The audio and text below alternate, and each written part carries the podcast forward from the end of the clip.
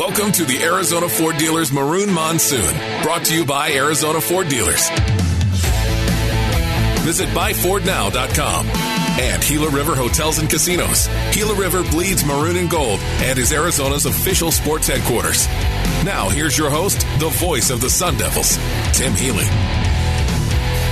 We bid you a pleasant good evening, everyone, as we welcome you to the Maroon Monsoon, the Sun Devil Radio Network's weekly half-hour-long show that spotlights Arizona State University athletics.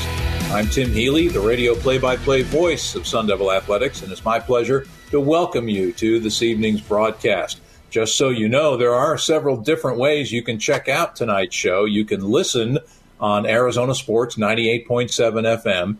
You can live stream the show through the A S U page on the Arizona Sports app.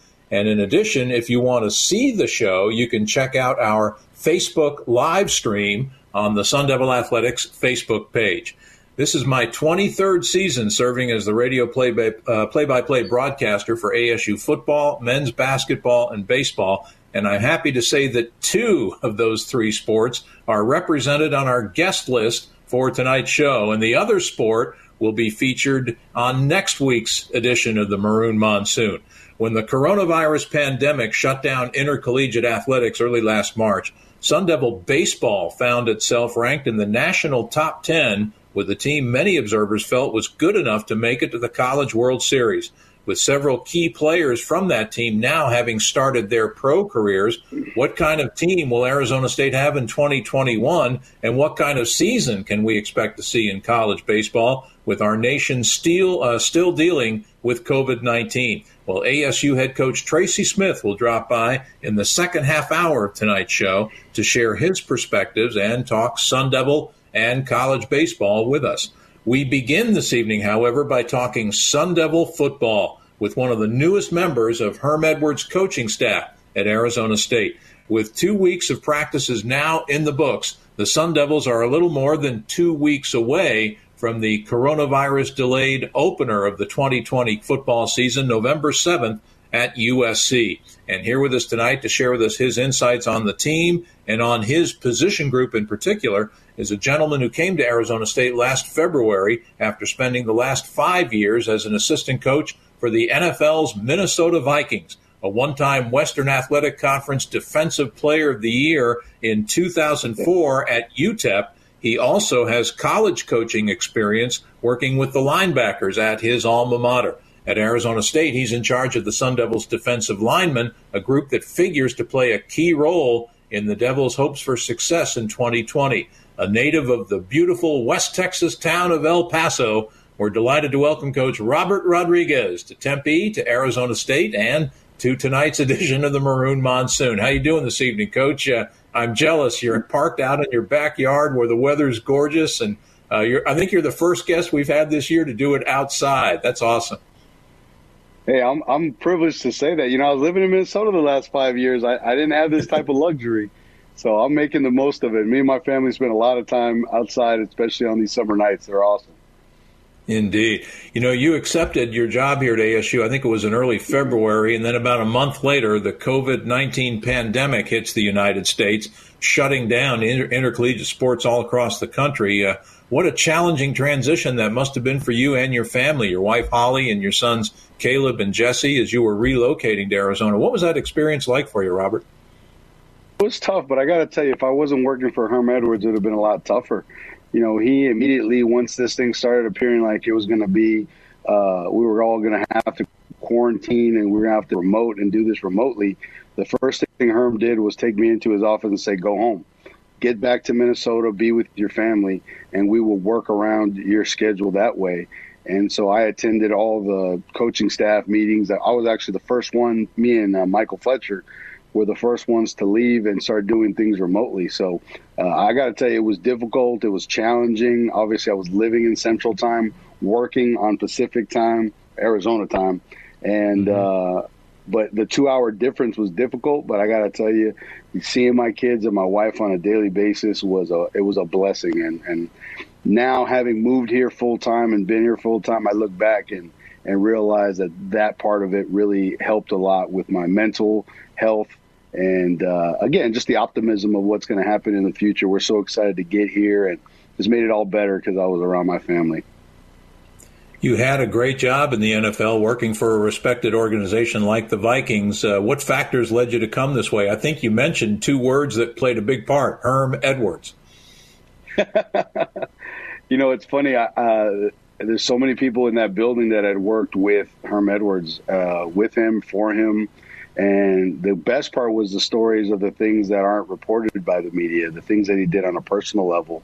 For scouts and for uh, Coach Zimmer's secretary worked for him and actually knows uh, Coach Herm and his wife, and just came into my office and said, I'm so happy for you because you're going to be working for the best guy in all of sports. So having been in the N F L, I've met a lot of people that know Herm. I haven't met anyone who doesn't love him. And I didn't say like, I said love. They love Herm, and it's all proven true. Uh, you know, he's a great coach.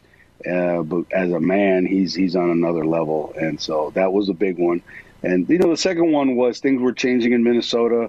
Um, I was really starting to take on a role with a lot of responsibility, but you know, I never got the chance to do my own thing and and really run my own room. It was a chance for us to branch out.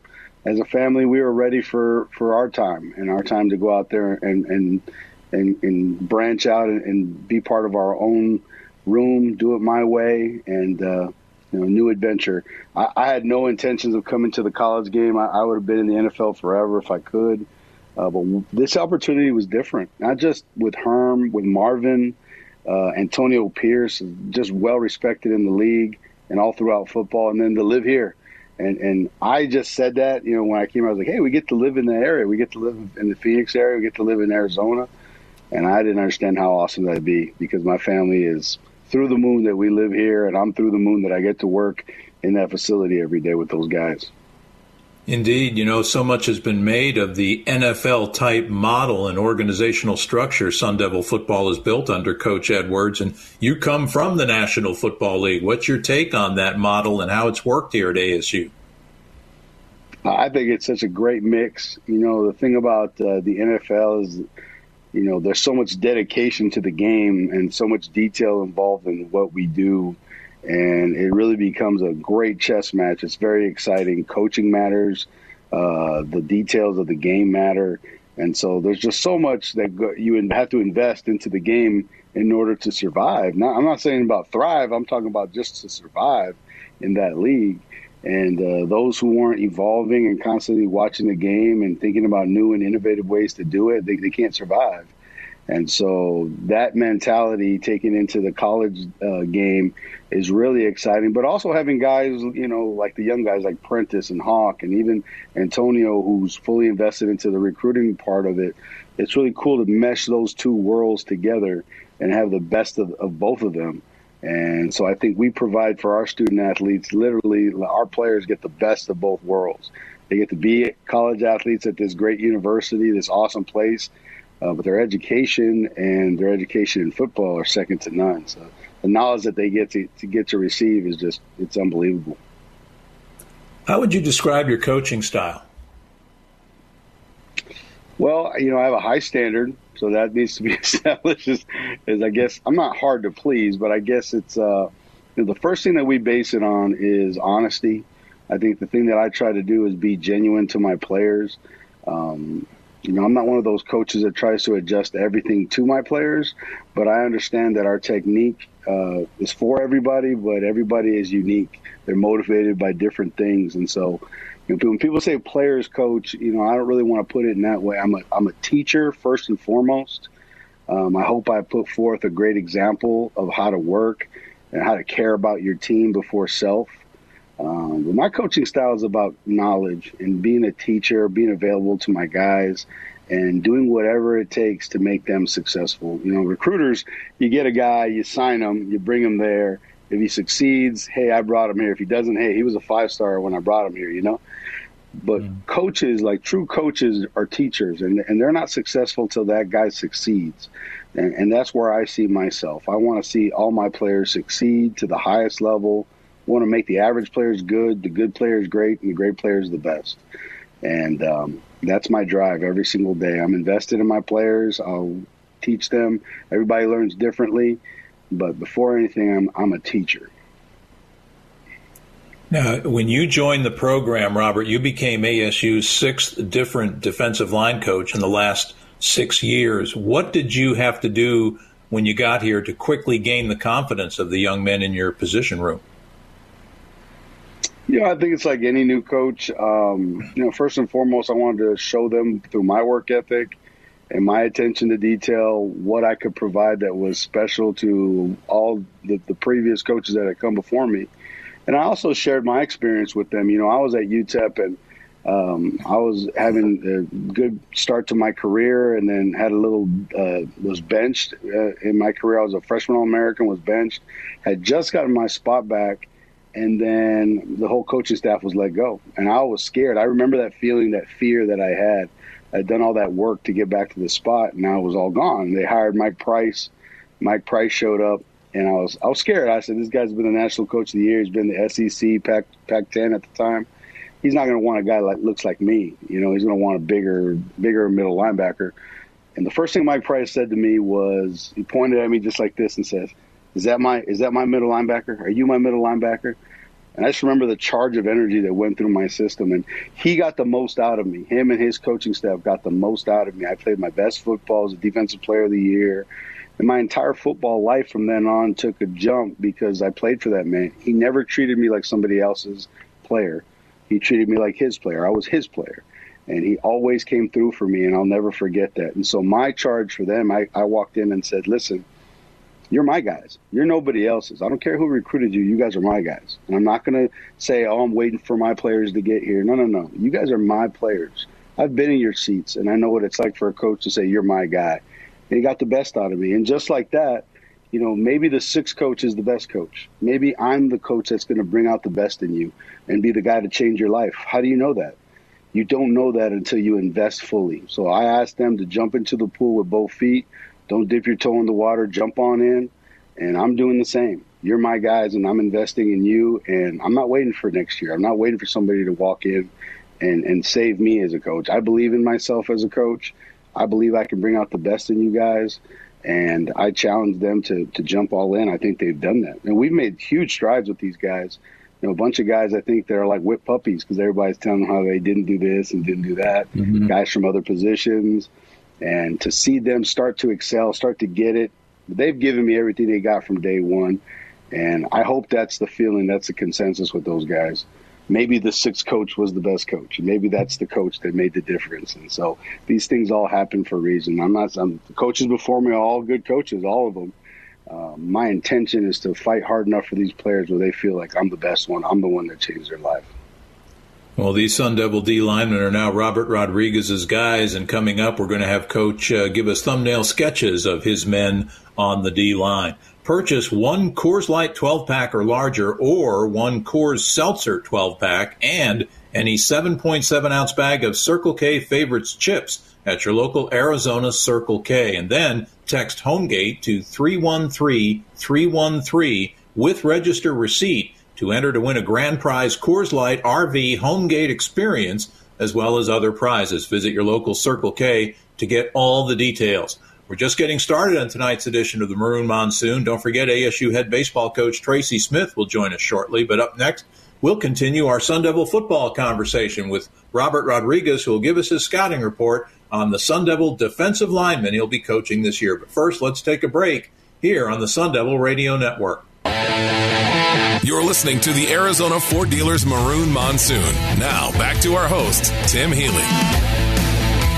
Hey, Sun Devil fans, join us between November sixth through the eighth to chase down football season with the inaugural Sparky's Race to Kickoff virtual five K and fun run.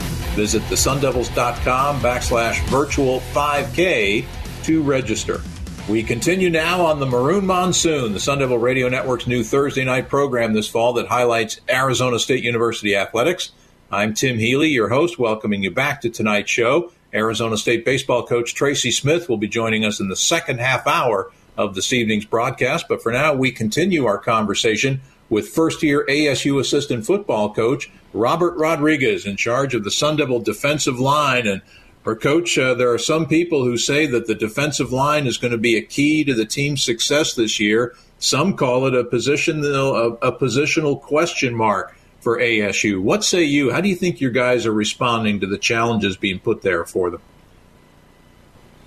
My guys are responding to the challenge by working their tails off, and those guys are fully committed to changing the narrative around here about what this D-line has been all about. Um, you know, to me, I, I don't like putting predictions out there or saying, well, we will be or won't be. And what I do know is we're going to be improved, and we're going to play with great passion and great effort and great technique. And so, you know, the way we, and it's true, what we do determines how our de, uh, defensive uh, defense as a whole is going to be, is going to play. And again, those guys know that. So on a daily basis, I put that responsibility on their shoulders. And what we do and the way we go uh, is going to direct traffic for the rest of this defense. And like I said, if we're going to be the team that we want to be, we're going to have to be consistent and aggressive and disciplined on defensive line. So I'm excited to see us go out there and get that done.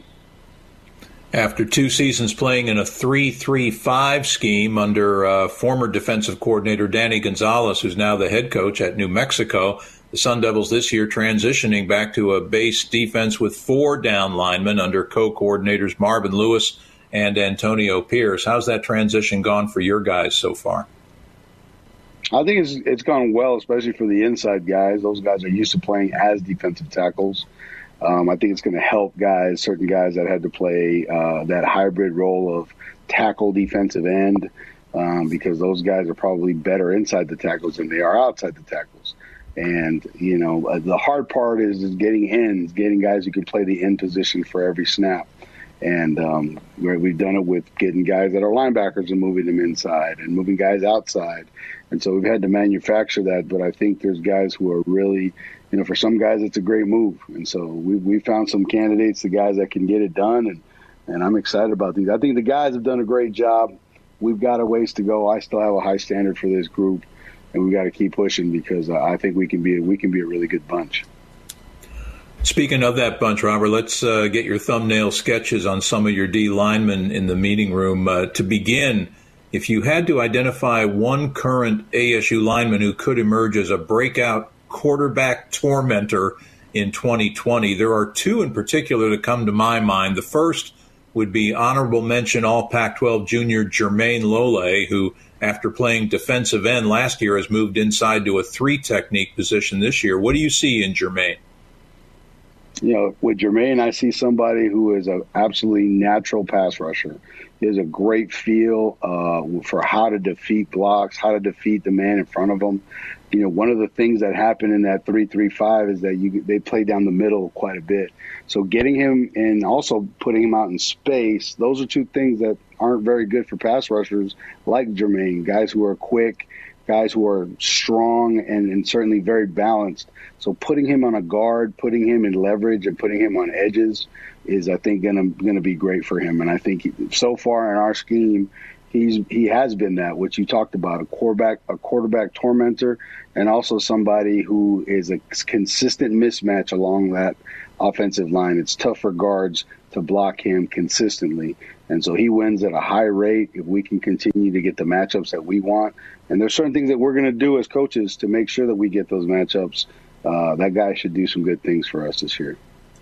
The other gentleman I had in mind uh, that could become, actually, he's been, I think, a good pass rusher in his first two years. Junior Tyler Johnson had six and a half sacks, over thirteen tackles for loss in two years as a linebacker. Of course, I think our fans know the story. He retired in January due to injuries, only to return to the team several months later and uh, now playing at a defensive end position.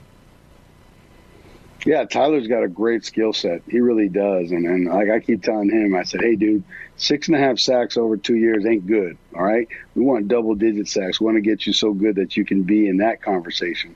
Uh, Tyler's got a really good skill set. You know, Tyler also, when he wants to go, is impressive, physical, um, really does a is just a big man with good balance and good athletic abilities, smart guy.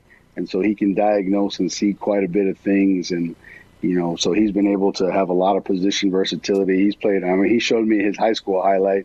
That dude was catching passes, punting. He did everything on the field but play D-line. So he was just awesome. But, you know, the transition to what we're doing, he's doing a good job, really is. Uh, this last week, I think, was his best week. He's done a lot of good things for us.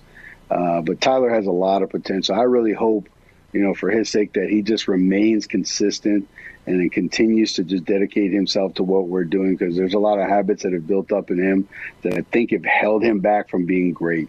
And good is the enemy of great. We constantly say it as, as, as a staff, as the players here. You know, I don't want you to be good, Tyler. I want you to be great. I want you to go out there and, and really have put together uh, the best season that you've ever had in your entire life. And he's really done a good job of committing to what we're doing, going out there practicing and practicing through, you know, like I said, discomfort. Because, like I said, when you go out there and throw your body around, it's different from being a linebacker. You can't hide when you're up front on that line. It's, it's a lot more physical. He's fought through it, and he's done a good job. Robert, I like the two guys you have at the top of your depth chart at the nose. Uh, D J Davidson, three hundred twenty pound junior, may be the most unsung player on your defense. And there are some, I think, who feel that the guy right behind him, three hundred pound T J Pesafea, may be the most improved player on the defensive side of the ball. Yeah, I would agree with that. You know, I had no idea that, you know, obviously D J had seen film. I watched every game from last season. Uh, really liked D J, thought he was a good player, but I did not see the player that I've seen now on film. When I watched film, I saw a player, I said, you know, this big dude can move pretty well. He can run really good for a big guy. I did not give him enough credit for being a powerful player, what he could do with hands. You know, teaching him how to use his hands, have his feet pumping through the ground. He is a powerful, powerful man with good feet. So he's got a skill set that I'm excited to work with. I've seen him do some stuff on the field. I'm really excited for the fans to see what he can do when he really gets his hands on people. And sometimes it's not going to show up on the stat sheet, but if you're watching the game, if you're watching what's happening, he creates for people around him. And he's done an unbelievable job. And T J has been nothing but a, a treasure to me. I think that guy's been outstanding. His teammates are excited about what he's doing. He He's a great, great player. He reminds me of, of some of the players I, I had in the, with the Vikings that are just making people around them better. Uh, everybody agrees with you that he's the most improved guy in my group. I wasn't here. And that's one of the things when I got here is I told everybody, guys, it's a clean slate. You get to write your own story now. So what you've done in the past doesn't pertain to me. I want you to give me all you got, and you get to write your own story. And T J is the poster child for that. He has written a great story. He is respected in the, in our room. Guys want him to play. Guys are excited for him to go out there. And when he's out there, I don't see a backup. I see a starter. And he's gotten starter reps. There'll be times when he's out there with T J and uh, with D J, and we got those guys out there, and he makes us better. That guy is another extension. When he's on the field, I feel like we have starters out on the field. You know, another guy that I think can write his own story for you, Coach, is a fella that oozes potential. He's had injury issues. Stanley Lambert, uh, six foot four, defensive end, came here as a linebacker, had a serious knee injury a couple of years ago. He's up now from, I think, two hundred eleven pounds to about two thirty-five. What have you seen so far from Stanley in fall camp? You know, Stanley has shown unbelievable – he's made unbelievable strides even just from the spring when I got him. You know, Stanley's a person that, you know, I'm proud of Stanley because he's made strides not just on the field but in his personal life. He's had to rearrange the way he organizes his day, the way he thinks about and plans his day, the way he thinks about his daily routine. You know, I've asked him to mature really fast. And he has given me nothing but effort and enthusiasm. He's a great guy to be around. He is still developing, but he has done some things on the field that tell me this guy can be a premier pass rusher if he continues to develop. He has all the tools. He's long, extremely fast. You know, this guy's got good quickness, and he can run about two feet off the ground. I mean, he looks like that. He looks like an airplane when he gets going. And so he's a matchup issue. We just have to continue to develop him as a defensive lineman, using his hands, uh, understanding pass rush, because when he executes it, it's outstanding. But continue just to help him to understand what it's like to be a defensive lineman. I'm proud of him. I'm, I'm excited to see him out on the field. I think I hate putting too many expectations on young guys so fast because it's all so new to him. But Stanley Lambert deserves a lot of recognition because he's he's put himself in a place to compete for playing time, and, and he deserves it. He's done a great job. You got a guy on the other end, Shannon Foreman. I, the word I think of him is consistent. You know, he just keeps plugging away, game in, game out for the last four years, and uh, here he is starting as a senior. You know, Shannon's also he's a warrior. You know, he's overcome a lot. He's had he's had injuries. He's had all kinds of things happen. And like you said, Shannon shows up to work every single day. I have a tremendous amount amount of respect for Shannon as a person. Uh, just love him to death, and, and to watch him go out there and throw his body around, do good things. You know, it's it's a it's it's another example of just having good people in your in your room makes everybody better. And I do know this: he's got a touchdown in his career, but he doesn't have a sack. And so I'm I, I am hell bent on helping Shannon get that first sack and teaching him what it takes to get himself to the quarterback. And you know, so far Shannon's done a good job. I know he's rushing better than he's ever rushed. So we just gotta hope hope hope that everything, the stars align, we get him in position to get a couple sacks this year. Indeed, I think he had an interception, touchdown, and an opener against uh, U T San Antonio just a couple of years ago. Real quick, Robert, you have five redshirt or true freshmen in your group, players like tackle Stephon Wright, ends Anthony Cooper, Amiri Johnson. Those fellas got a brief taste of action last year, while you have four-star recruits Joe Moore and Omar Norman Law to join the program this year. From that group, uh, any one or two that you think can become a significant contributor this year? You know, all those guys, um, I think, you know, Steph obviously is all right now. He's our backup three technique. Omar is challenging, so both those guys will play for us. I, I wouldn't expect Omar to sit on the bench and watch things happen. That dude's got a great skill set as well. So both those guys, I'm excited about their future and their potential. They're different, but at the same time, they give us some weapons there. And just like Jermaine, you know, those guys are big, powerful guys with some quickness, and I've got to continue to hone in on their pass rush to make them more consistent in winning there, but they've already done some great things for us. Uh, Joe Moore, only in this last week. First of all, Joe Moore's a tremendous person, great kid, just just steady Eddie, great work ethic. But, uh, you know, when he showed up, I thought, you know, this guy not as athletic as I thought. No, it was he was processing things at the time. He's just a young guy. As he's gotten more comfortable with what we're doing, Uh, his skills have all started to flourish. They've all come out to the forefront. I think Joe can be a really good player for us as he continues to mature. We just need to help him. And then Amiri. Amiri is a guy that I have high hopes for. I think Amiri, really long guy, can move, can run. You know, I, he doesn't compare to some of the guys I've coached before, but I just love his skill set. Love the kid as a person. I think that kid's going to give me his all, and we're going to get him there. And so, again, you know, we just got to keep plugging away with Amiri, but I think all those dudes are, are really going to have a good future. And then you mentioned Anthony Cooper, who I've been really high on. I, I think people know uh, Cooper's done an unbelievable job, unbelievable job. And he might be competing with T J, uh, the most improved guy from last year, because Anthony has just, through the roof, come in here the last couple weeks and, and just shined a whole bunch. And he's doing, you know, he really buys in. When I when I teach something, I see it in action right away with Anthony. And some of the things that I'm teaching have really, I think he's taken it to him like a duck to water, and it's showing out there on the field. And he, he's a tough kid, can play inside and outside. And uh, yeah, I'm excited about Coop as well. Terrific insights from Coach Robert Rodriguez, the Sun Devils' first-year defensive line coach. Great to have you at Arizona State, Robert. Enjoy that backyard atmosphere at the house, and uh, thanks for joining us tonight. Man, it's a privilege. I'll be back here if you guys need me, okay? Forks up.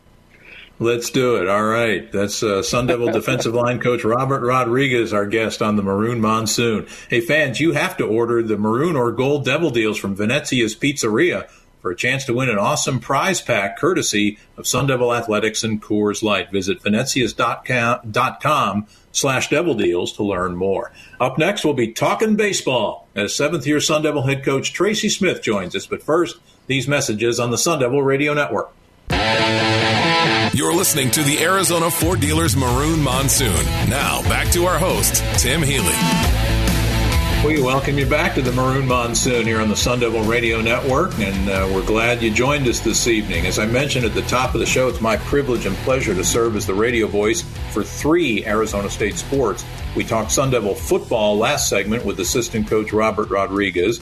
Next week, we're going to talk basketball when Sun Devil head coach Bobby Hurley will be among our guests on the Maroon Monsoon. Now, for the next half hour or so, we're talking Sun Devil baseball. And who better to talk with than the gentleman who will begin is beginning his seventh season as the Devils head coach. It's a pleasure to welcome Coach Tracy Smith to the show. Skip, how you doing? How's your health and that of your family and your team? Everybody's good. Thanks for asking. And you look healthy and young and all that stuff there too. But oh, yeah, sure. it's uh, it's been a while since we've seen each other. We didn't get to talk yeah, all last been. spring. I know, because uh, that's what I wanted to do, is just flip the calendar back to early March. Uh, things were looking so good. You were thirteen and four. You were ranked ninth in the country. Had a squad that I think a lot of us felt had Omaha potential for sure. And then comes the global coronavirus pandemic, which brought all collegiate sports to an abrupt halt. Uh, how did you and your players process all that? As Herm told us a couple weeks ago, I don't think there's a chapter in the How to Be a College Sports Coach book that prepares you for dealing with a worldwide health pandemic, is there? No, I, I mean, if, if I had to sum it up in one word, and I'd say anybody that you talked with this, whether it be a coach or an administrator or probably any other segment of our society, the word to me would be flexible, because you know you you you, you try to lay plans, you put the plans in place, you try to execute those plans, and then literally within a matter of minutes, hours, days, whatever, that that whole situation could change. So we've talked to our kids about just being disciplined um, and and having a good attitude about it, because if you really let that sink in, just as you described, I mean, I've had a lot of people reach out to me when the season got shut down, the off season, say, you got to be sick to your stomach, because, you know, I thought, yeah, I think we have a pretty good team. You got to be good. You got to be lucky. So a lot of things would have to, to line up to, to make a run at Omaha. But we, we felt like, you know, for the first time since we've been here, we really had all the pieces. But, you know, you can't sit back and worry about what didn't happen, because you have no control over that. So we've tried to get our guys, and that's guys, including coaching staff, players, everybody within the program, is, hey, what happened happened. All you can do is is, is really refocus on how you handle that. And, and for us, it was on to the next year. I mean, we we, we, we knew we were going to lose a significant portion of, you know, of our team, some veterans. But you know what? That doesn't account for anything or mean anything uh, when we line up to play uh, this February. So we feel like we're in pretty good shape and looking forward to it. Now, of course, we're getting football just about ready to kick off uh, November seventh. Uh, basketball tips off right around Thanksgiving, other winter sports, wrestling included, uh, probably starting at the first of the year. And then it'll be baseball season again. I'm just curious, what kind of baseball season do you think we'll have in twenty twenty-one? Do you think uh, that it'll start, uh, the season will start later than usual? Will it be mostly, if not exclusively, conference games? What, what are you anticipating in that regard? Well, I mean, honestly, kind of what I just said. Uh, you, you know, you, you you play through all of the scenarios in your mind. Um, I think we as a conference, in terms of conference coaches we meet, I mean, I, I think everybody is, and I say everybody in terms of the head coaches in the pack, we we are adamant about keeping the fifty-six game schedule if possible. But, you know, as I think all of us has learned, this is bigger than all of us. The one thing that we've tried to, I think, impress upon people, and I get it, you know, the, you know, when a program and football is, is certainly the, the, the one that drives the, you know, drives the whole machine at each university. But what I've tried to make people realize, and, and they certainly do, is like, look, this isn't the first time for us. Like, you know, we, we missed a season. We, we made a, you know, we, we, we kind of got beat up a little bit last year. So if at all possible, and I know our administration agrees the same thing, that, you know, we want to try to keep, keep the fifty-six. And I would think that I'm speaking for all spring sports that lost their seasons, not just baseball, is that we've been through this. Our kids have suffered that piece of it. Now, not suffering at the level of, I know, in real life, but in the world of sport that we're dealing with, when you're talking about the, you know, eighteen, nineteen, twenty-some-year-old kids losing a, losing a season of competition, which is why they play, that can have some effect on them, you know, on the mental side of it. So as it stands right now, Tim, I mean, I've heard nothing uh, with regard to, you know, shorting the season, canceling the season. To say that's not going to be in the future, I, I, I have no idea. Uh, as we've learned, things change drastically. But I think we would be prepared to pivot and move in whatever direction we needed to, um, because uh, to, to to even think about not playing again, I don't even want to think about that. I don't even want to think about yeah. that. I don't want to think about that either. It's just a, an indicator of how good your twenty twenty club was and would have been, you know, back in June. An A S U record five Sun Devil players chosen in the first four rounds of the abbreviated twenty twenty Major League Baseball draft. And, of course, the big news, your star slugger, Spencer Torkelson, the number two home run hitter all time in Arizona State history, the number one draft pick in this year's Major League Draft, the fourth Sun Devil all time to go number one. Where does Tork going number one rank in your meaningful moments as a head coach, Skip? Well, it's never happened for, you know, to have someone like that. It was pretty special because in the midst of all of the, Um, you know, I, not disappointment is what I would say. And the disappointment of not being able to play, the, the little bit of the, the silver lining, because we were saying, hey, we think we've got a chance to be really good. And we thought we were really good. And then when the draft, I think, validated some of the, you know, it's easy to say that. Um, mm-hmm. But I think the draft validated what we were saying, is we had a pretty special group here in Tempe and we're really looking forward to it. But to have him go one one, Um, you know, we kind of dominated the baseball news cycle there, you know, for a few weeks. And so that was kind of neat. And, you know, there's offshoots with that. But, you know, that was pretty special because that's never happened. Had, you know, guys taken certainly in the top picks, but never the one one. So pretty cool. Not only that, but, uh, of course, infielder Alika Williams was the thirty-seventh overall pick, chosen by the uh, American League champion Tampa Bay Rays. Outfielder Trevor Hauver going third in the third round to the New York Yankees, who are going to convert him, I think, into a second baseman.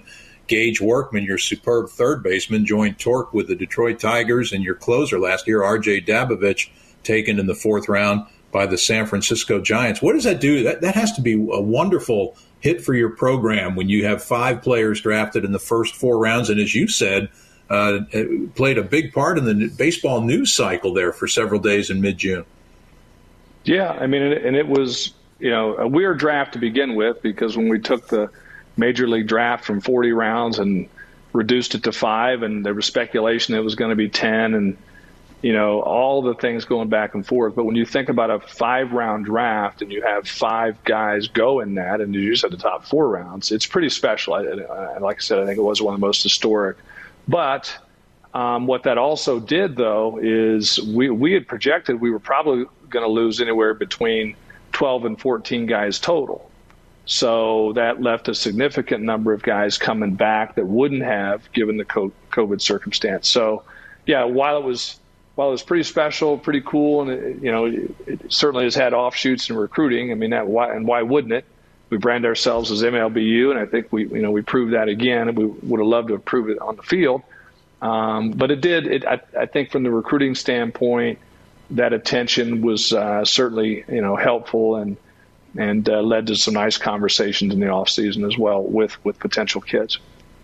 Not only returning Sun Devils, but a lot of recruits that you uh, signed are are now here. The kids you might have lost to the draft are now in the maroon and gold for this season, right? Yeah. Well, and you know, it's funny going back to the Tigers thing. I saw a lineup the other day. Uh, someone sent a screen out of the. the uh, game they were going to play. So you had Torkelson playing third on one team because they moved him to third, and then you had Workman playing third. Now the one recruit that didn't show up on campus was our other. He was also a third baseman. So the Tigers all had they they, they liked A S U in the third base. But yeah, I mean it allowed some of the guys that we maybe didn't think or possibly think. But when when all was said and done, we figured we were going to probably lose a couple, which we ultimately did. Um, and it kind of played out like we well, like we thought. But, yeah, we like the group of kids. They've done a real good job. We're in the second week of fall ball right now. I'm sure we'll probably talk about that, but we're in the second week of that. And, you know, just having some of the, you know, the Swifty and the, some of that leadership and Boyd Vanderkooi's and Brady Corrigan, some guys that you didn't expect to be here back and a part of your team, they're almost like, you know, many assistant coaches out there would make our job a lot easier. Tonight's broadcast of the Maroon Monsoons brought to you in part by Lyft. Thank you, Lyft, for being a proud Sun Devil Athletics partner. Still more to come with Coach Tracy Smith. When we return, Skip will give us a sneak peek at his twenty twenty-one Sun Devil squad, which, as he just said, is through going through fall ball right now. And spoiler alert, there's still a lot of talent in that Devil's clubhouse. But first, let's take a break on the Sun Devil Radio Network. You're listening to the Arizona Ford Dealers Maroon Monsoon. Now, back to our host, Tim Healy. Hey, Sunday. And here's a reminder, you can keep up with our radio play-by-play team on Twitter and Instagram by following at Sun Devil P V P. I'm Tim Healy, thanking you for joining us tonight as we continue our conversation with A S U head baseball coach Tracy Smith. In the last segment, Skip, we talked about the players you won't have in twenty twenty-one, the talented quintet that got drafted in the, into the big leagues in June. Now we're going to talk about the players you do have on board for the upcoming season, and a good place to start, I think, is with your fourth-year senior infielder, Drew Swift, who's always been a good glove man. But in the abbreviated twenty twenty season, man, he came alive offensively. He finished with a team-best three sixty-five batting average. And quite frankly, from what we've seen in the limited uh, time this fall, has not missed a beat. He is playing um, at a different level right now. I mean, the str- the strength, he still looks like the typical Swiftie, you know, the you know one hundred fifty pound. He'll, he, he'll tell me he weighs more than that, but you know, soaking wet. But he is playing. Honestly, it's it's it's impressive. And I'm I'm pretty critical on these guys, and I would say I'm hard to impress. But he's really really impressed me. Always been a good defender. It just even seems like the arm strength is better. Uh, he's been hitting you know home runs in our inner squads, and you know even B P. He, he it's impressive. And uh, so we moved him over to short with the absence of Alika, and we feel like, I mean, I'll say it, I, I think we got one of the, if not the best shortstop in the country. That's a great place to start. Certainly also behind the plate, you got a couple of veteran catchers and Nick Chima and Sam Ferry coming back. And then you also recruited a kid, uh, Logan Poston, the number one rated catcher in the state of Oregon. So it looks like you're pretty uh, deep behind the plate. Yeah, we feel we feel good about that. We're a little banged up in fall. I mean, we, we, we think we'll be okay come springtime, but Logan's dealing with a little injury right now, and Sam's still coming off of, as, as you recall, his season was cut short last year with knee surgery, and he'll be released, uh, I think, before we release full go, before we uh, finish fall ball, but Nick is going at it, and, of course, uh, with Baez, we move back there so that we can do the inner squads. But, yeah, I, I mean, I honestly feel like we've got four four guys back there who could catch and be a starting catcher at a Division One program anywhere, and we're just lucky that they're that they're here. If I looked at your roster correctly, of the fifteen pitchers that towed the rubber for the Sun Devils a year ago, every one of them is back, with the exception of R J. Dabovich, who was drafted by the Giants. Uh, whom do you see emerging as some of the leaders of the staff? You mentioned your veteran Boyd Vanderkoy, who Uh, was outstanding last year in the abbreviated season. Southpaw lefty Eric Tolman, I thought, took a big mm-hmm. step forward in his development. Who are some of the guys you expect to see lead your pitching staff? Well, a couple you've mentioned so far. Certainly Boyd. You know, and it's been it's it's really fun when you can sit back and you watch guys grow from the freshman year into the and where they are when they get time in your program. But Boyd was phenomenal for us. But he's also taken that next step on the leadership piece and really doing a great job of leading the staff. Uh, I think Eric Tolman's probably taken one of the biggest jumps. You said he took a jump last spring. He's even taken a bigger jump um, up to this point. The velocity's up a tick. I mean, he's been up in, uh, in the mid nineties, you know, he's touched some ninety-fives, and very competitive kid, so I'm excited about that. Our, our last year, Cooper Benson, freshman, was pitching out of, I guess he's still a freshman given the COVID stuff, uh, pitching mm-hmm. out of the Friday, uh, Friday spot, but Cooper's looked good, and, of course, Thornton. Justin Fall had a chance to sign in the draft last year, but declined that to come back and, you know, improve his status and be a part of, you know, our team again. So we feel um, the strength of our, I, I do believe the strength of our team this year is going to be on the mound. And we feel like we can run ten guys deep that are going to be pretty, pretty high quality, uh, particularly in this conference. So we, we feel good about that. Talking about high quality, a couple of transfers I wanted to get some quick thoughts from you. Uh, Connor Davis, an infielder from Auburn, projects as, I think, a solid middle-of-the-order bat for you, doesn't he? And then Aubrey Major, an outfielder who was an outstanding player at Xavier, the Big East uh, Player of the Year picked in preseason a year ago. Tell us about those two fellas. Well, I mean, first, you know, with with um, with Connor, he was, I, I think, probably one of the top guys. And as you know, with the, the, the COVID legislation, they granted kids extra year of eligibility and all that. And and he's um, he's been phenomenal this fall. And, and, and, and truly, when you get a chance to meet him, um, you're going to feel like he's been here for four years. I mean, it's it's it's impressive how he, really, really good player. is going to be, as you said, more than likely a middle-of-the-order bat for us. But he is going to provide, believe it or not, like almost like veteran leadership that now we're relatively young this year, a lot of new faces, so it's an easy transition as a as an older player, regardless of whether you've been here, to kind of, you know, um, exhibit some of that experience piece. But it just feels like that kid's played for us for three or four years, because, and he even called me when he got here, and of course COVID didn't allow a lot of face-to-face contact. He's like, hey, coach, can you know can we hang out? I want to meet you and get to know you better. And I'm thinking, what, am I not supposed to be saying that to him?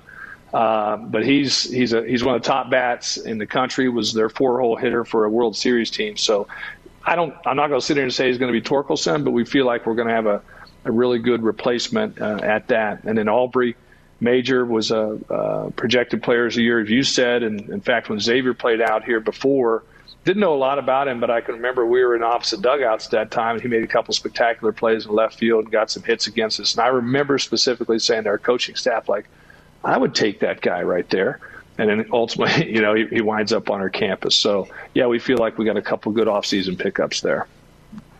In just a minute or two we have left, I want to quickly mention a couple of legacy Devils. Uh, outfielder Cade Higgins out of Las Vegas, his dad Kevin Higgins, a former Sun Devil infielder who now the hitting coach at U N L V, and a young man by the name of Kai Murphy, the son of former Sun Devil head coach Pat Murphy, is now a pitcher on the Sun Devils, transferring in from Oregon State.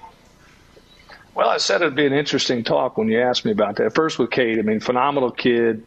Baseball player, you can tell he's a coach's son. I mean, Kevin was tough and is tough and all that, and you can tell. Um, but, yeah, I mean, with with, with Kai, uh, with what Murph had, had done here, and, you know, of course, he was at Oregon State last year, and we thought, I'll just say this, like we thought we were bringing in a, a pitcher that was going to pitch some for us in situation stuff and maybe sticking some pinch hits or whatever. But I've been unbelievably impressed with his offensive approach and what he's been able to do. So we feel like he's going to compete for some starting innings for us. Just happy to have him there. And then we get Murph around the ballpark, too, so we like that, too. Boy, that's a double win, isn't it? That's outstanding. Oh, always great. great to chat with you, Skip. Uh, we'll have to have you on, talk about the rest of the club. That we could go on for hours talking baseball with you. Thanks for joining us. Best of luck this season. Well, I miss you, Tim. Anytime. Let me know. You betcha. Thanks to Tracy Smith, Sun Devil head baseball coach, for joining us. That'll do it for tonight's show. Thanks to our engineer, Sean Crespin, our in-studio coordinator, Cody Fincher. Thanks to Tim Cassidy from Sun Devil Football and A S U Baseball Operations Director Danny Stolper for their help as well. We'll be back next Thursday night at seven, at which time we'll be joined by Sun Devil head basketball coach Bobby Hurley. Till then, I'm Tim Healy. Thanks for joining us. So long, everybody.